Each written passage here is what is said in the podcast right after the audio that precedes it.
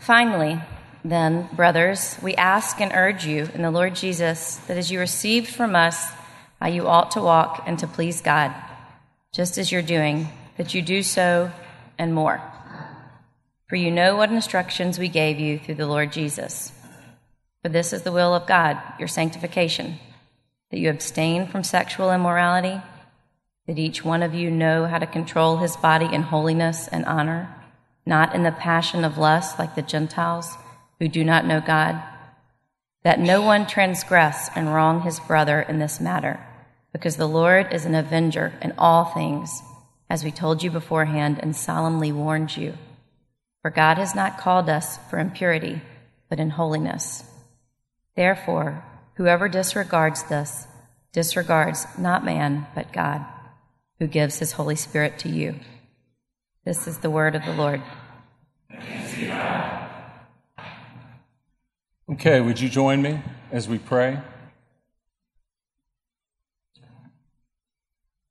Father, as we broach this topic, we are a room full of stories, a room full of um, wounds and brokenness.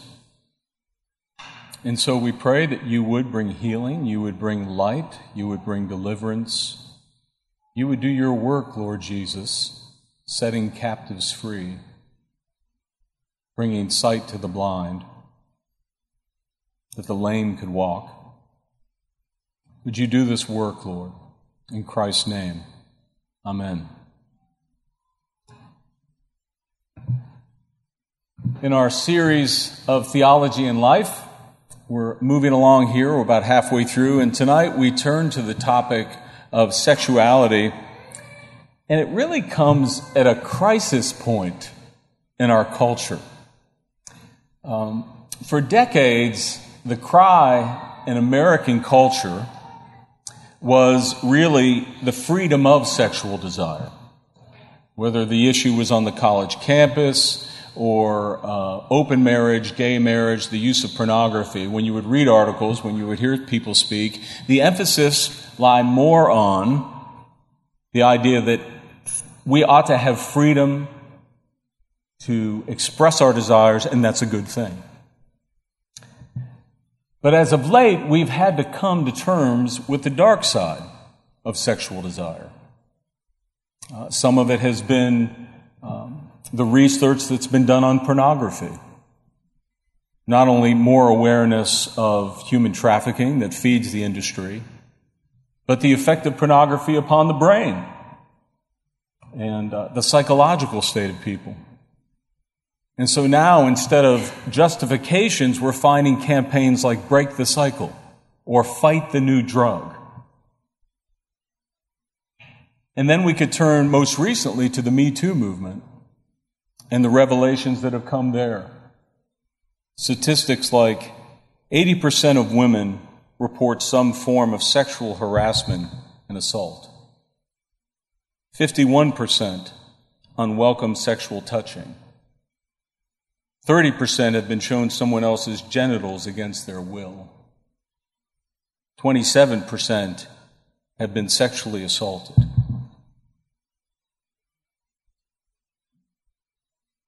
I cannot get used to reading those statistics. May we never get used to reading those statistics.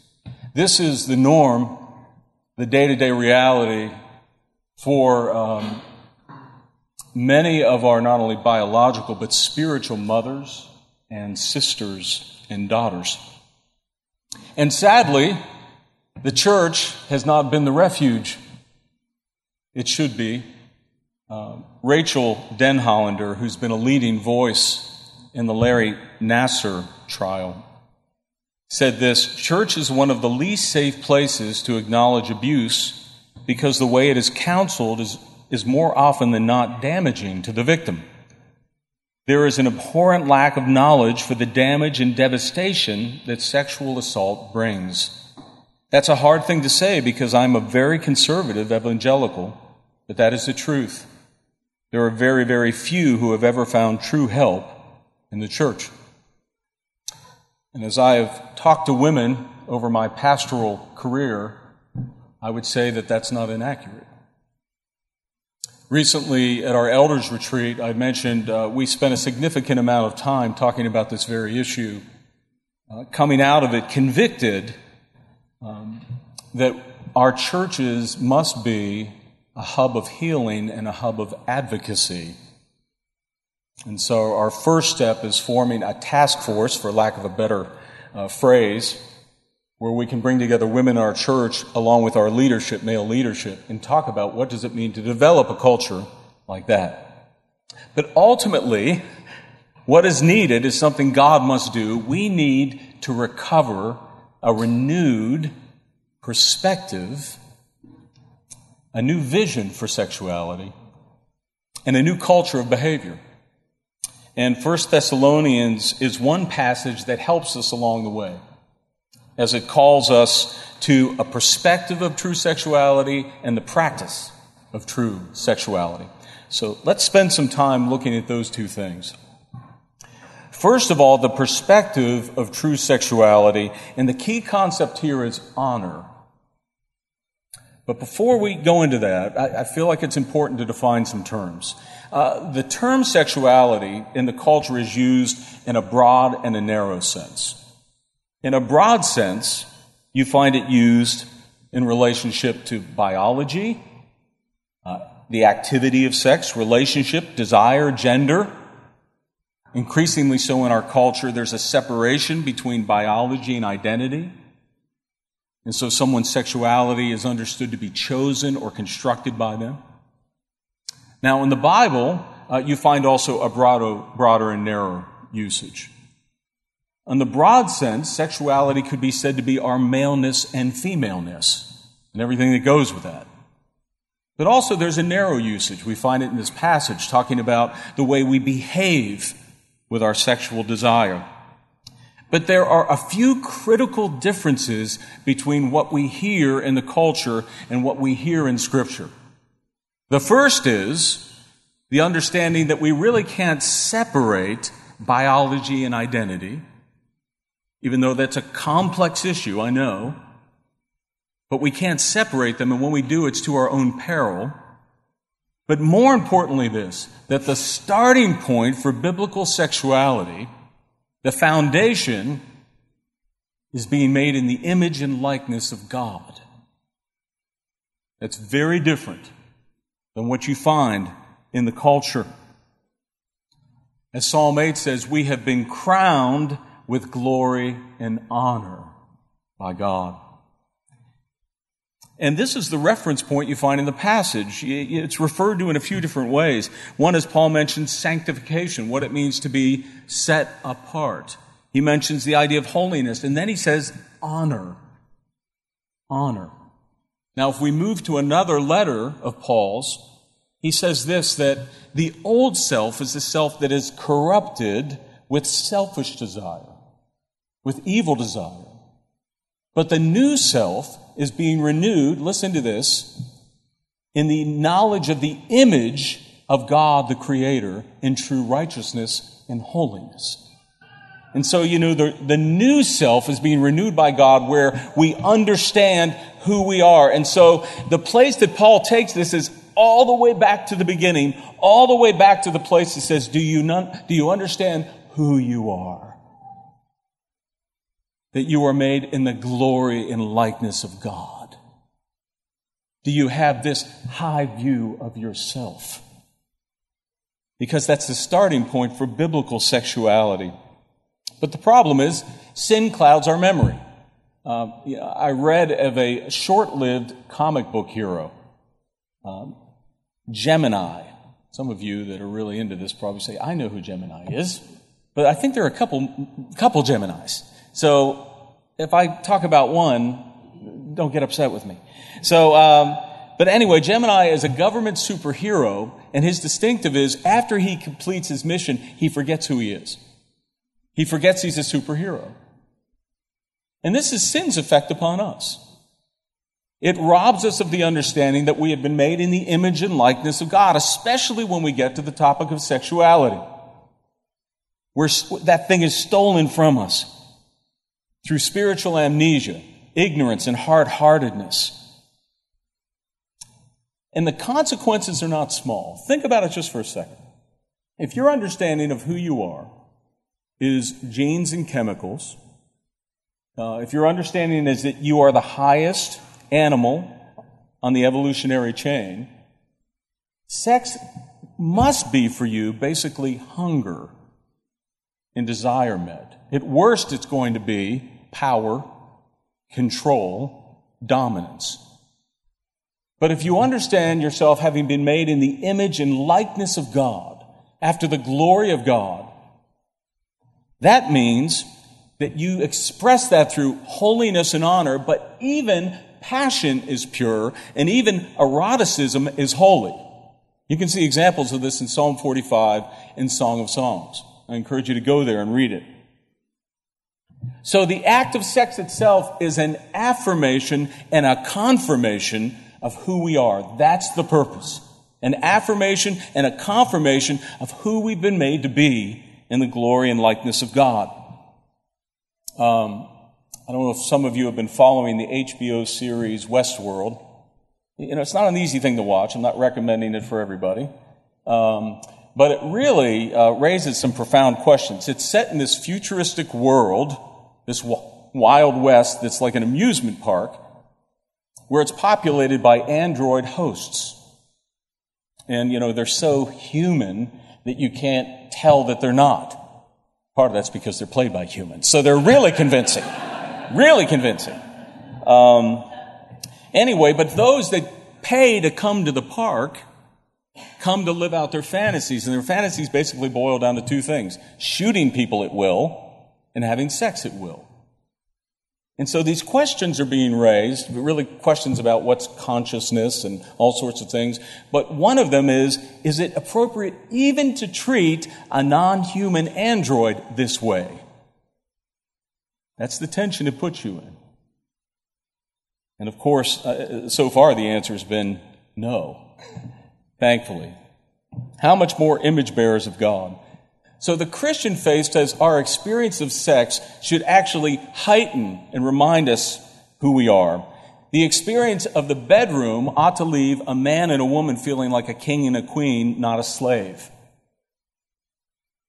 It ought to result in esteem, not exploitation. All of this is wrapped in the idea of Paul's honor. Now, let me illustrate this. If you've been to a wedding, a Christian wedding, you know, this is some of the language that's used. I pledge all love and honor, duty and service, faith and tenderness. I take thee to have and to hold, sickness and health, death do us part. Those words are devoted, they're even heroic, aren't they? I mean, those are, those are majestic words that the groom and the bride say to one another. And after they say them, and everybody parties a little bit, the idea is they then go and they express those very words in nonverbal communication, sexual intimacy. But you see, that's the context. That's why the Bible's understanding of sex has always been it's a seal on the covenant.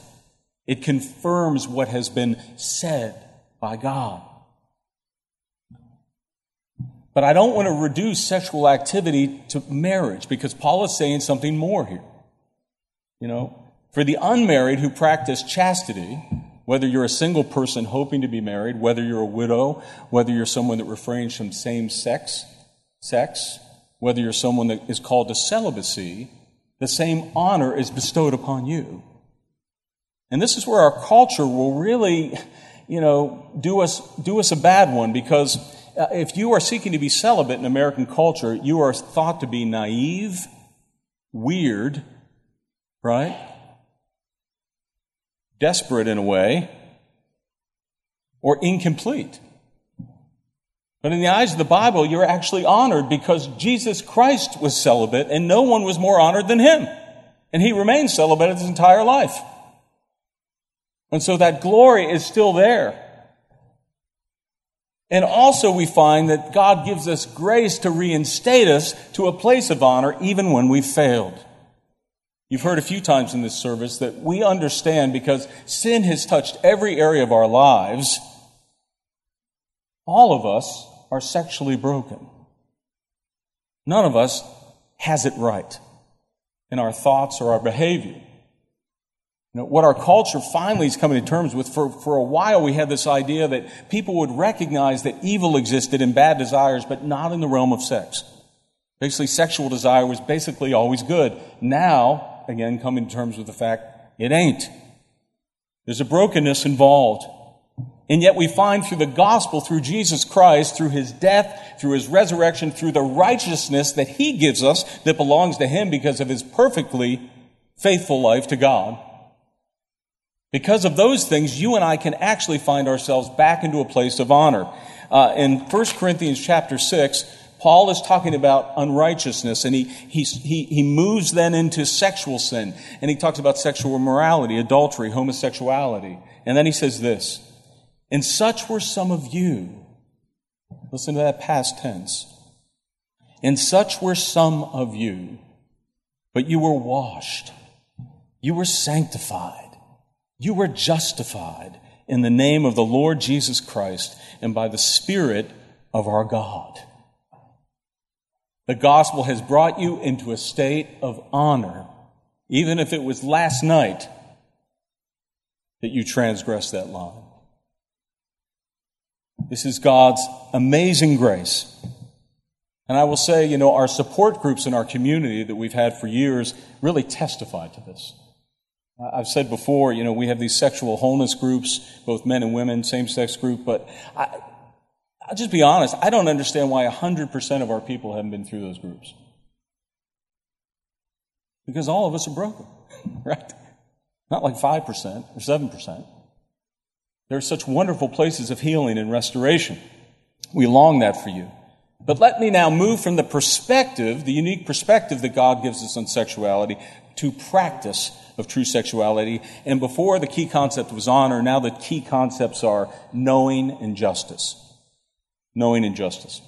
Paul says, each one of you know how to control his own body in holiness and honor, not in the passion of lust like the Gentiles who, do not know God. So you see a connection there. Those that do not know God do not know how to control their sexuality. And the reverse is true. Those that know God then know how to control their sexuality. That's what he's talking about.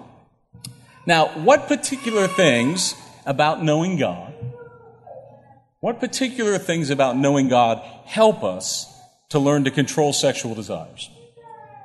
What things do we need to know? One is the commitment of God. You know, God, the God of the Bible uh, doesn't just hook up with us, right? He doesn't do one night stands, but he enters into forever love, exclusive public commitment with a people. It's called a covenant. And as God entered into the covenant with Israel, Israel in turn got to know God's personal name. They got to call him by that name. They got to know his promises. They got to know his love. And so the idea that sex would be reserved for a covenant between one man and one woman, while our society interprets that as prudish or oppressive, God actually sees it as sacred and protective. The covenant serves that place. You know, uh, there are certain flowers that are fragile. The orchid is one. You've ever had an orchid, you know it has to stay in a certain temp, 60 to 85 degrees. It likes morning sun, but not afternoon sun. If its leaves get too green, it's not getting the right kind of sun. You can't put more water in it until the soil completely dries. It's a fragile beauty. God places sexual activity within the covenant of marriage because it's, it's like that organ. It's a fragile beauty. It's something that should be cared for and watched and nurtured. I mean, this is a, a radical, crazy thought in our day. But, you know, in the church, God, to look at it one other way, God gives us this metaphor. We talked about it the last couple of weeks of the family of God. That's the primary metaphor. That's the way we're to relate to each other. And then you see him basically take sexual ethics and apply it to that, where he says, I want you to treat older women as mothers, older men as fathers, you know, younger men as brothers, younger women with, he adds, with absolute purity as sisters, treat them as sisters. But God intended you to relate. How do I say this without really messing this up? Because you're going to say, well, what about dating? What about. It, it, it, you, I am relating to one person sexually, just one person. That should be my wife. And that means all other relationships get into this, set into this idea of family of God. But, right, one of the effects of sin is it, it inflates everything. And so what should have been sacred becomes obsession and gets spilled everywhere. And so everything gets sexualized.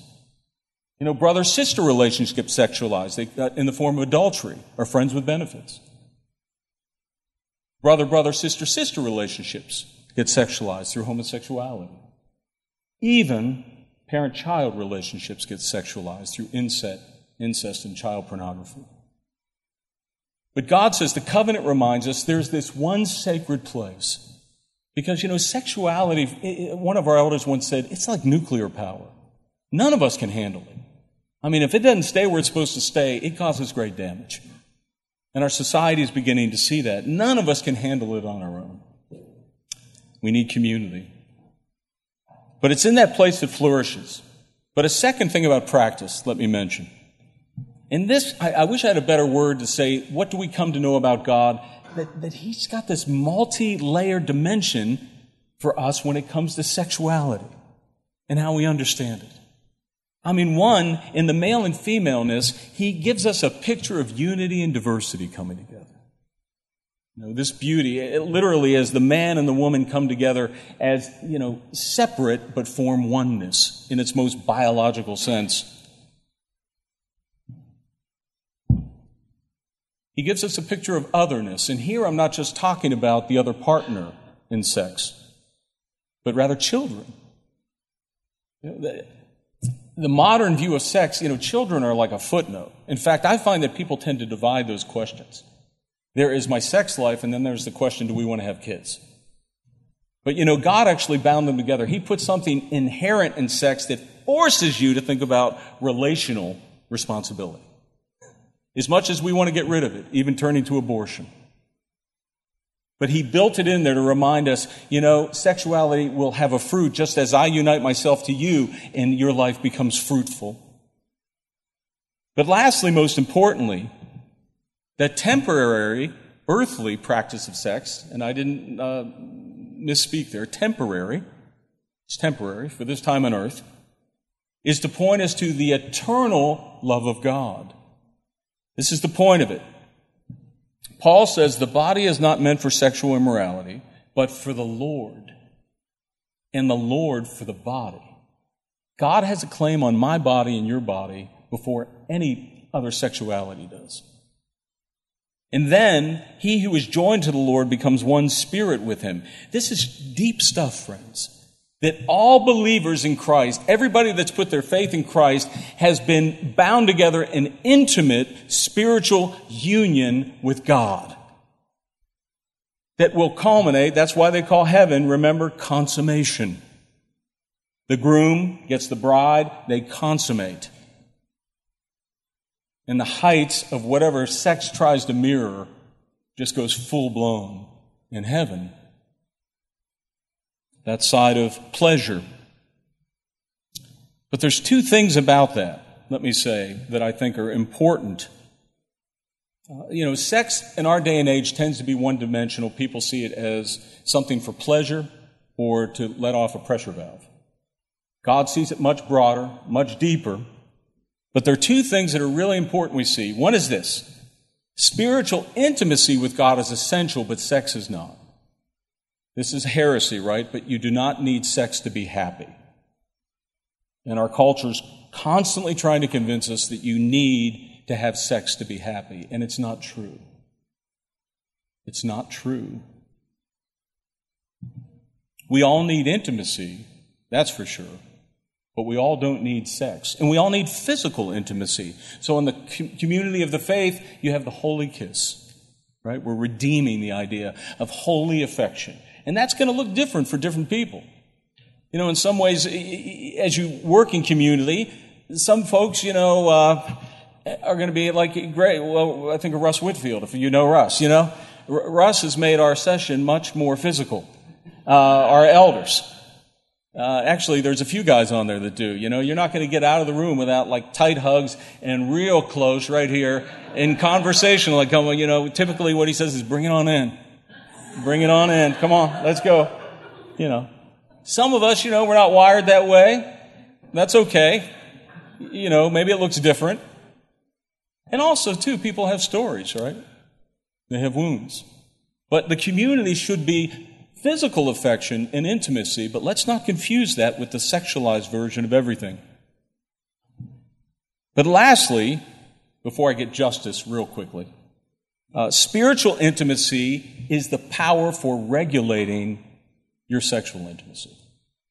Okay, so the Bible tells us that God has provided marriage as an outlet for people that have sexual desire and want to act upon it. And that's something that you might want to think about seriously if you haven't already.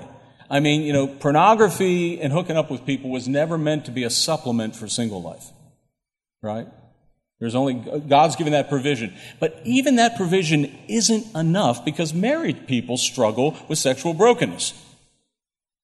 The power for change is the spiritual intimacy side. So we need to begin here. We need to say, if I am struggling in a way and I find myself pulled in and falling into temptation and all the things that I know aren't good for me and good for other people, I need to start with, how is my intimacy with God off? What's missing here? Paul says when he says know how to control, it's a process. It takes time. You know, I, I, I became a Christian many moons ago, but for a good part of my first 15 years of my life, I was just a pagan kid, doing what pagan kids did. And then somewhere in my 20s, I got entered into the church, and God began to renew my understanding of sexuality, and I've been on that journey ever since. This is part of what our community does, but the power is in that spiritual intimacy. But lastly, I, w- I want to say a word about justice because it's prevalent in this passage. Now, again, in recent history, most of the justice conversation we've been getting is justice in terms of I have a right to have sex with whomever or however I want. That's been the justice issue that's been hammered. In recent years, in the last couple of years, it's shifted gladly. And justice has come into the issue of what about women in those statistics I've read? What about men who have suffered abuse? Right? Who are the victims of pornography? Important things like that. The problem is because in America we really have a big thing on individuality and there's a place for the individual. We have an individualistic view of justice. Justice, though, is other centered. It has concern about the other, not just yourself. And it's not a call just to express freedom, but to guard the dignity of your neighbor. Paul says it this way that no one should take advantage of his brother and sister in this way. You've heard me say this a lot. I'll say it again. Uh, consent is a wonderful thing. I'm glad our society presses it, but it never will be enough. Consent isn't enough. The Bible goes far, farther than that because you can take advantage of someone even if they give you consent. The Bible would say even if someone flat out tries to seduce you, you are obligated to protect them from it, to protect their dignity. You're obliged to protect your brother, yes, be your brother and sister's keeper. And so the Lord warns that He's an avenger, He's a jealous God. And there's a word for those of you here that have suffered wounding and abuse. The Lord, has, the Lord did not miss that. The Lord is jealous and he will avenge. He longs to be a redeemer before an avenger. But he will not allow the wounds and the transgressions against his children to go unanswered. And so, this passage is trying to pull you and I in and out, where we have renewal and we address it in a way that's different, where God outfits us with a new perspective. He he then challenges us in a new sort of practice together, which we do together as a Christian community learning. I think that's enough for now. Let's pray. Father, I uh, thank you for the words that you speak to us and the vision you give us. You're so zealous to bring us back to our dignity.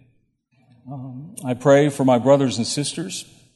I pray for those especially that have suffered uh, at the hands of those that have oppressed them and abused them. Father, I pray that their healing would be um, much faster and more complete than they could ever imagine. And I pray our community would be not an obstruction to it, but a part of it. I pray for all of us that struggle every day with temptation, and that's all of us. Oh Lord, we pray that the intimacy and the honor you've given us would be our strength. And lastly, we pray that we might be a light for our city and our friends, not a light of self righteousness, but a light of what it's been to be redeemed into honor. In Christ's name, amen.